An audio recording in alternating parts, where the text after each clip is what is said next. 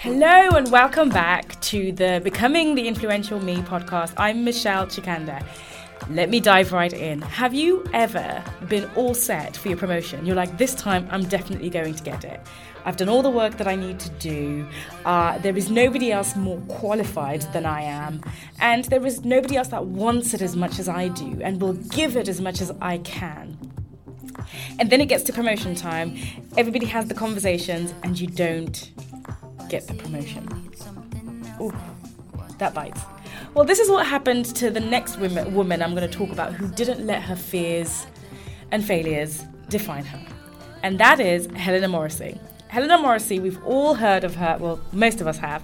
She is the woman that became CEO and she has nine whole children. nine whole, ch- whole children. In Vogue, it said, no twins, no surrogates. and I absolutely love that. But basically, this is exactly what happened to her. She went back to work after having taken only five months off from maternity leave. She had been a high flyer, posted to New York, and came back all set, ready for her promotion. And she didn't get it. And most of us at this point would just put it down to the fact that she had a kid or you know whatever whatever it is. But then she goes and she asks her manager why didn't i get the promotion? And she was told we don't question your work but we do question your commitment because you've got a child. So today i want to talk about in part two of the series, which is, you know, women who fail to let their failures define them. I want to talk about this woman's journey um, because I find it so interesting how she leaned into that Ironically, she's not really into leaning in because she believes you should lean in to to change rather than leaning into the status quo just for the sake of leaning in. Um, but she really leaned into that. And at this point, she only had one. And she leaned into it so much, she went and had eight more. and then became a CEO in the process as well. So she didn't, you know, accept the false choices and she made a success out of her life. Um, and it was as a result of some of her failures. And that's what we're going to talk about today. She um, is somebody that I know is polarizing. Um, I know she puts a lot, a lot of women's backs up because she gives this impression that it's all so easy. Um, and I think some of the things that have been said about her in, in circles that I, I, I that I am in, um, where she's not always the most popular person, are a little bit unfair because actually, if you look into what she says and what she's done, um, she's definitely worth the admiration. Okay, so let us dive right in what I found really interesting is people say, well, she's got nine kids. That must mean she gets lots of help. And I think that that is first of all, she didn't start out that way. She started out just like you and me. Um, in fact, she had her own challenges in her childhood. She had anorexia.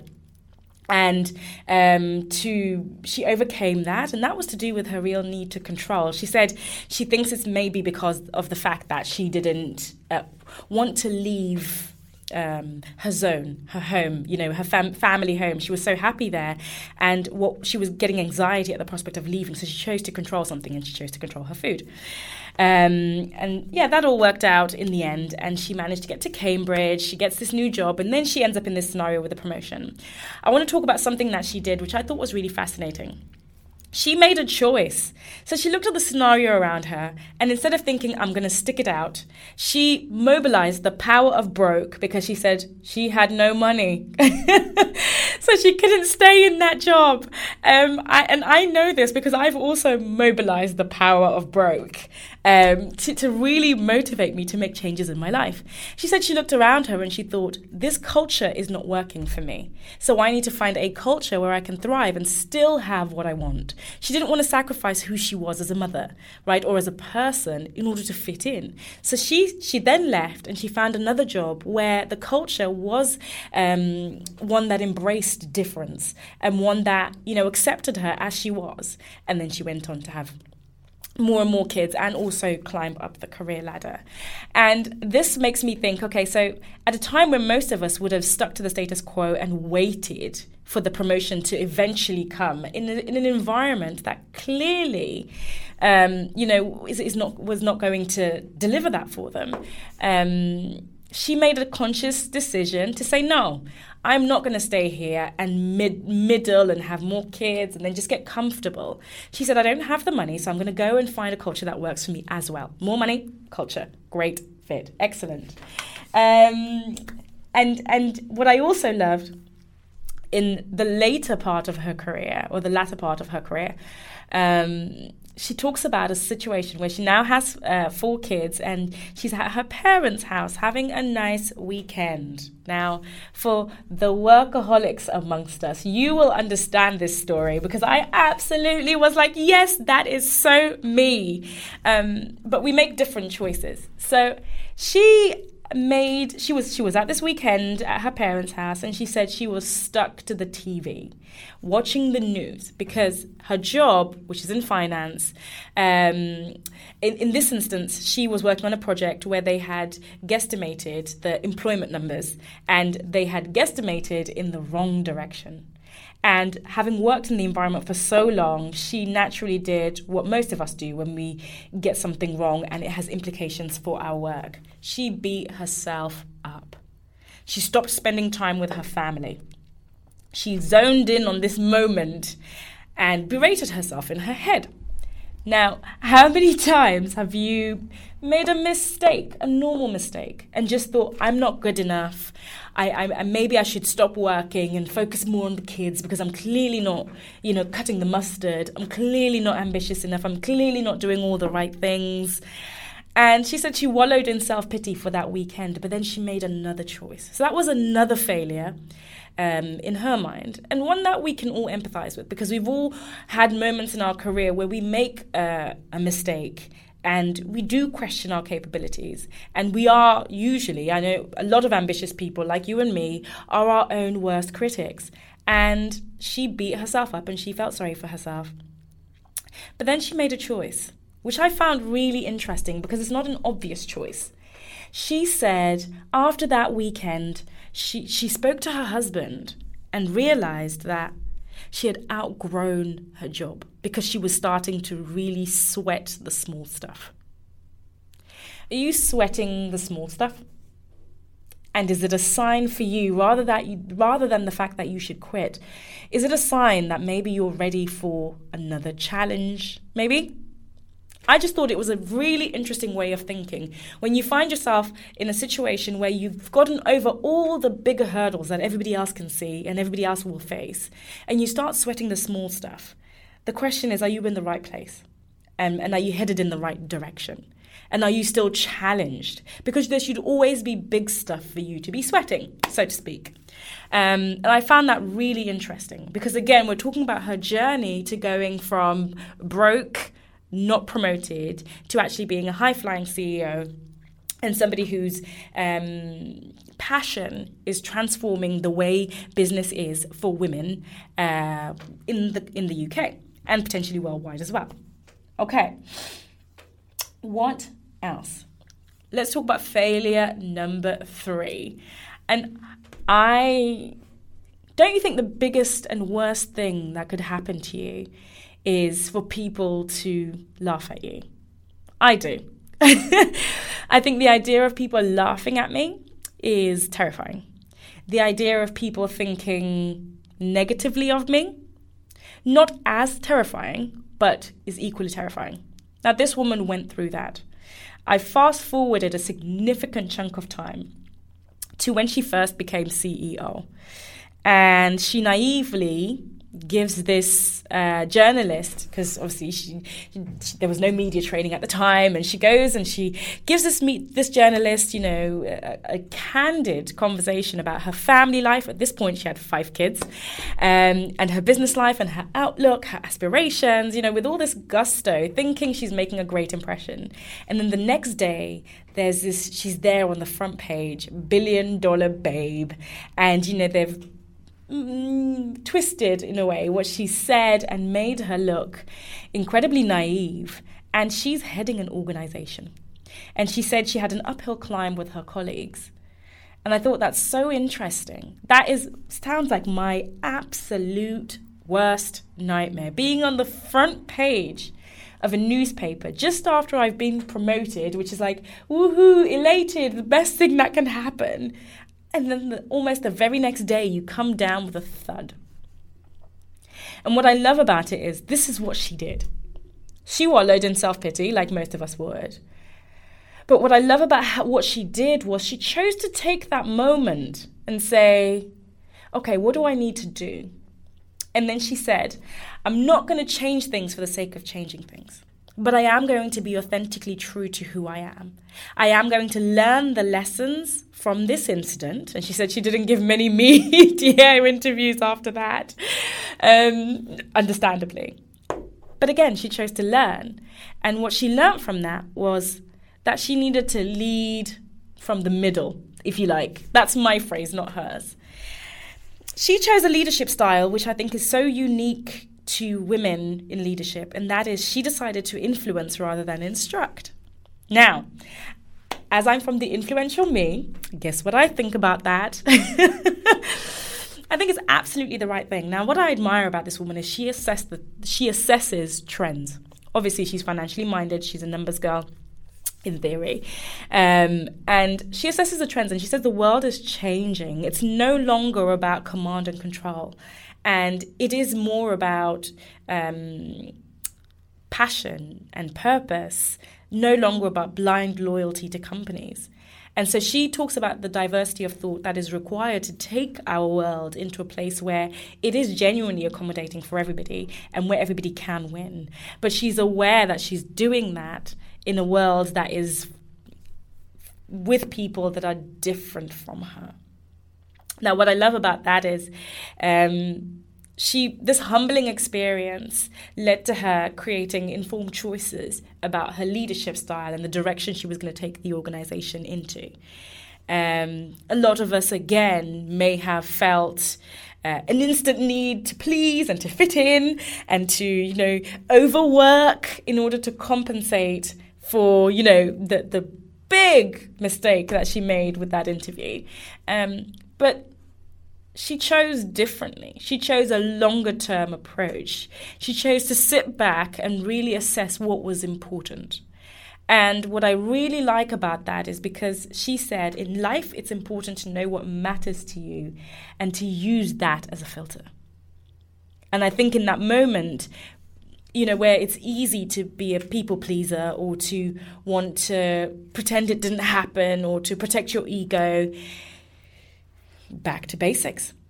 And it's so interesting to me because it's going back to what I've been talking about in the past couple of weeks with, you know, with the choice. Uh, she talks about the same thing, going back to basics, going back to you, going back to your authentic self.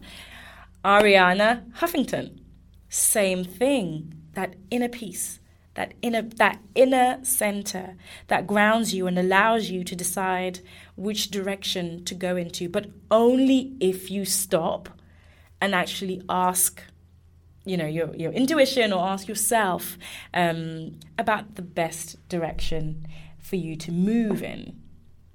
Now this is interesting. Why is this interesting? Because Here's my theory, and it is just that my theory. my theory.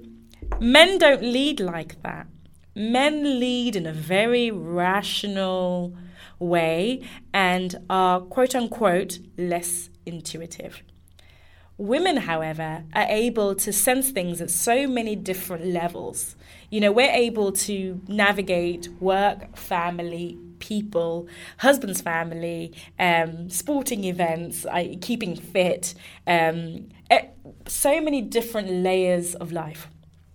And a man um, naturally will have to, you know, navigate all those things as well. Don't get me wrong, but it's almost like we're better able to parallel process. I'll tell you what my um, my coach said to me. Um, she said, "You know, Michelle, men can only hear seven sounds, and women can hear something like sixty-three. Um, that's why a wife will often say um, to her husband, Don't use that tone with me. And a husband will be like, What tone?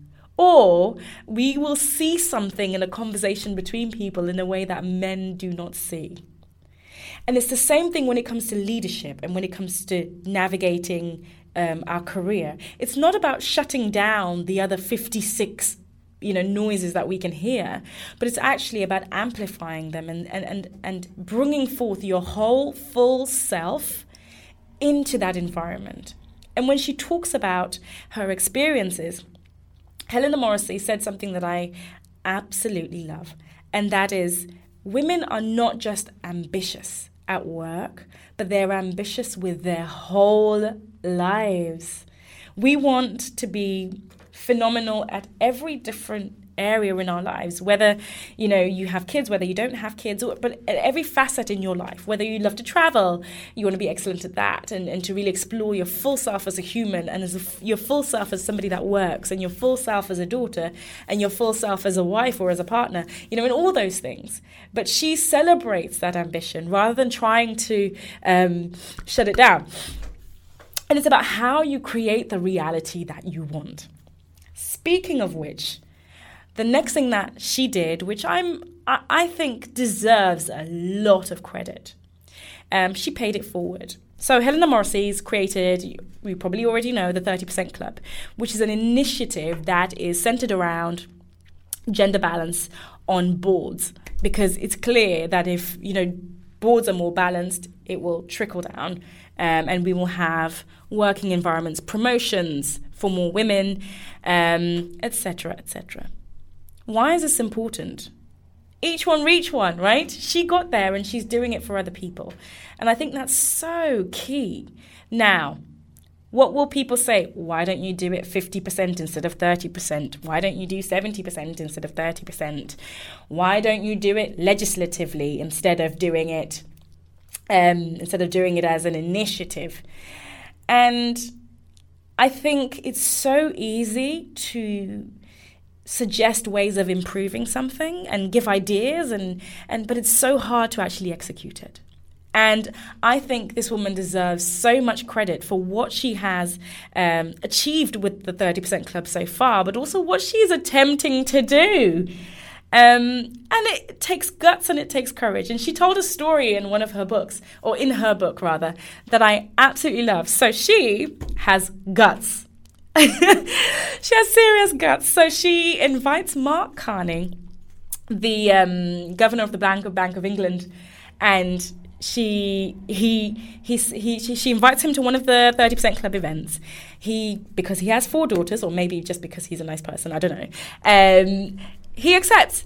Uh, but on the basis that, you know, his diary permits, which is kind of a polite fob off. So what she does is she then takes that kinda agreement and she sends it to other CEOs, influential CEOs in, in the country, and says, Well, we, our expected key speaker is Mark Carney and she puts the word expected.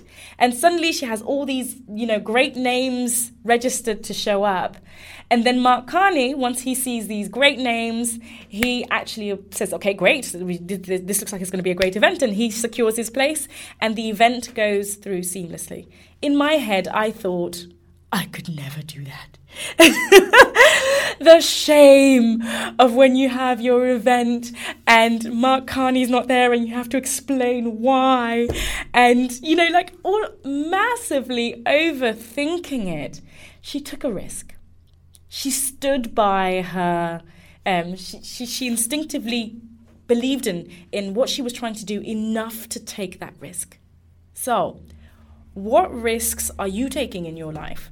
And how are you pushing the boat out?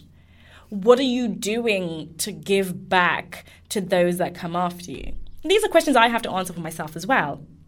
You know, um, I uh, like to keep myself on edge, um, especially with things like the book club, which I have launched now, and you can find out more. I'll tell you a little bit later. Um, but that's me pushing myself out, pushing the boat out, and saying, you know what, I want us as women to read together and to grow together. Um, how are you pushing the boat out? It doesn't have to be a big initiative, but I think it's so important to always be thinking about ways to give back because there is always somebody who can gain something from you. And I think this is something that Helena Morrissey is acutely aware of that as she's managed to reach this level of success, there are many eyes on her, and she hasn't abandoned um, that responsibility or left it to somebody else. She's fully taken it on. Um, and again, this is another th- reason why it's she's worthy of celebration. Um, okay, and another thing as well failure number four that we're going to talk about. She interviewed for Mark Carney's job um, and she didn't get it. Right? There's kind of a so what in there. She's achieved so much, but for me, it just goes to show that ambition doesn't have to stop. Even when you've reached heights you never thought you could achieve, there's always somewhere more to go. There's always so much more to do. Um, and it's important to stretch yourself as a human being. She has nine children. It would be okay for her to just say, you know what, I just want to take time out and look after my children. Um, but um, she didn't. She says she, you know, wants to explore her life and, and, and reach the highest heights and the best version of herself that she can, not only for herself, but to demonstrate to others that it can and should be done. Yes? Okay. So I can hear some of you going, Michelle, she has nine children. Nine children. Yes. And she does have help now, but it wasn't always that way. So let's talk about the final failure. And this is something that I know is challenging for a lot of women. I am not that woman because I don't have children, but it's something that I hear about regularly mum guilt. Um, in Helena's case, her husband is the um, stay at home dad. And what I know for sure is that a lot of women struggle to find that balance. And in Helena's case, she found a way to say, as long as I'm home for dinner every day, no matter how, uh, as in if I'm in the country, obviously, but no matter how high flying career she had, she always tried to make it home for dinner. And that was her commitment to her children. And she knew that by her husband being at home, her children were being loved and taken care of. And she said, you know, given how many kids she has, she can't, she couldn't always make the games and the shows and, the, you know, the productions at school and things like that. But she had made a commitment that she still wanted to be the best version of herself, not just for herself, but for her children as well. And she, they, they, her and her husband have enough of a strong enough relationship to be able to sustain that. Now, a lot of the times I, I speak to women who struggle with this idea of not being there or a good enough mother for their children. And I think that I have no experience of this, but it is important to be 100% wherever you are. So, you know, if you're going to be at home, being 100% at home, and if you're going to be at work, being 100% at work. But also, what I found interesting was that initial choice we talked about that Helena Morrissey made when she when when she made, had her first child. She realized that she could not sustain a family and stay in the environment that she was currently working in. So she made a choice, and that choice was to leave. So, my question would always be Is the environment you're in sustaining the kind of life you want for you and your children? And if not, then what can you do to change it, improve it, um, and, and turn it into the kind of environment that you want?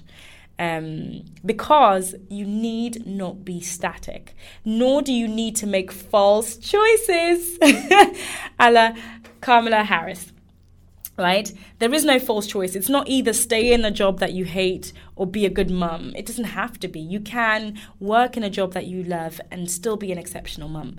Um, and it doesn't always necessarily correlate down to hours. It's also down to the quality. But it's about assessing that relationship and deciding, you know, what is the most important thing for my children and how can I deliver that in a way that is sustainable financially, emotionally, and um, physically as well in terms of time just a thought. But I really am inspired by this woman, going back to Helena Morrissey. I'm really inspired by this woman because she is thinking way into the future. She's thinking about how to create more balanced boards, not just for, I mean, her time's kind of gone, right? She's had her career, but for her children, but also women more broadly, right? And that makes me question what are we doing? We need to do more for one another. And Helena Morrissey's approach is not just to speak to women and expect women to um, solve the challenges, but it's allyship with our male counterparts. one of the things she talks about is it's a thread that I found as I was, you know, reading her interviews, reading her her um, her book, is this thread of allyship. She talks about whenever you find yourself in a challenge, whether it's to do with lockdown, whether it's to do with work, whether it's to do with you know your own personal goals and life ambitions, um, find allies. Again, this woman was feeding my soul because you guys know I love talking about allies. Um, find allies, people that will help get behind your ideas and your agenda and help you get there faster. Whether it's a manager, you know, a partner, a friend, find allies, and and through that you can really um, push the boat out and and challenge those preconceptions and get to where you want to get to. Her book is called It's a Good Time to Be a Girl, and I could not agree more. I think there is so much opportunities. The world is changing, even with COVID, right? We can all kind of start to create a new way of working and be less accepting of the status quo. Um, and it's up to us to create that reality and create that future for ourselves. And it's not going to be magic, and you're not going to get everything you, you, you want instantly but we can certainly take steps. And the first step is being hyper clear on what it is that you want. And as she says, making sure that you use that as your filter. Leap before you look. This is something she loves to say. Leap before you look, and a bridge will appear. So if you're feeling fearful about something or unsure about how things will go, make an educated guess, of course, um, but leap before you look. Take a chance on yourself and do that thing you thought was impossible because nine times out of ten, it will work out for your good in the end. That's just a short other snippet that I loved from Helena Morrissey and something that she lives by. And I hope that we can all adopt that as well as we go on, as, as we continue on this journey together. I could talk about this woman for a lot longer because I found her really inspiring, as polarizing as she can be, and as sometimes contrarian her views may seem. I um, I'm a big fan, and I'm always a big fan of, anyone that I can learn from. Whether or not I agree with their views is a different matter. In fact, it doesn't matter. But there you go. That is my woman of the week. the woman who failed to let her failures define her. If she can ascend to the highest heights in her career with nine children, you can do anything Zero excuses. You can do absolutely anything you set your mind to. And that is that. So, I did tell you I was going to talk to you today about my book club. Yes, I did it. This is my um, me pushing myself out of my comfort zone. I've created a book club, and it's really an opportunity for women to come together to read together. It is called Readers to Leaders. One of the things people say to me almost all the time is, I have no time to read. Um, I don't think it's a time issue, it's a lack of an ac- accountability issue, and it's a lack of focus issue. So, the book club will give you accountability and focus. Another thing that people say to me is, Oh, I read that book, but I didn't apply anything from it. This book club will give you a way to apply what you learn. So I'm going to be giving worksheets and, and a journey guide, if you like, um, as to how you can apply these things in your life. And we're going to talk through it in the book club. And the third thing is, we love to talk. so, my book club is going to give us an opportunity to share um, it's an opportunity for people that are not very good at public speaking to present to the group on the book. So you get to practice your presentation skills as well. It's an opportunity for those of you who would like to chair some of the sessions to chair as well. I'm really excited about this book club. And if you would like to join my book club, it will only be open for the next seven days, depending on when you're listening. But if you're listening from um, when this aired, then it's seven days. And the place to go is readers to leaders dot club. And that's readers to leaders dot club. Right? Um, it will be in the description. Please make sure you get it in the next seven days. Sign up to join the book club. It's going to be so much fun, and I'm really looking forward to it. I will even tell you a little bit selfishly I'm really looking forward to it because I, I love reading and I'll have people to read with. So um, if you don't want to do it for yourself, do it for me. I cannot wait to read with you all and next week's episode is going to be a Q&A and ask me anything. We're still on the series, but I just want to break it up a little bit by giving us an opportunity to ask questions and I will be answering them. Um, again, on this idea of being female and fears and failures, I want to hear from you. I want to hear what questions you have so that I can make the next uh, part, the next half rather. Is it half? No, we've done two. It's two of five. The next part as compelling as possible for you and as interesting as possible for you because I do this for you as much as I do it for myself. And that is all for now. Until next week, have a phenomenal week. Bye.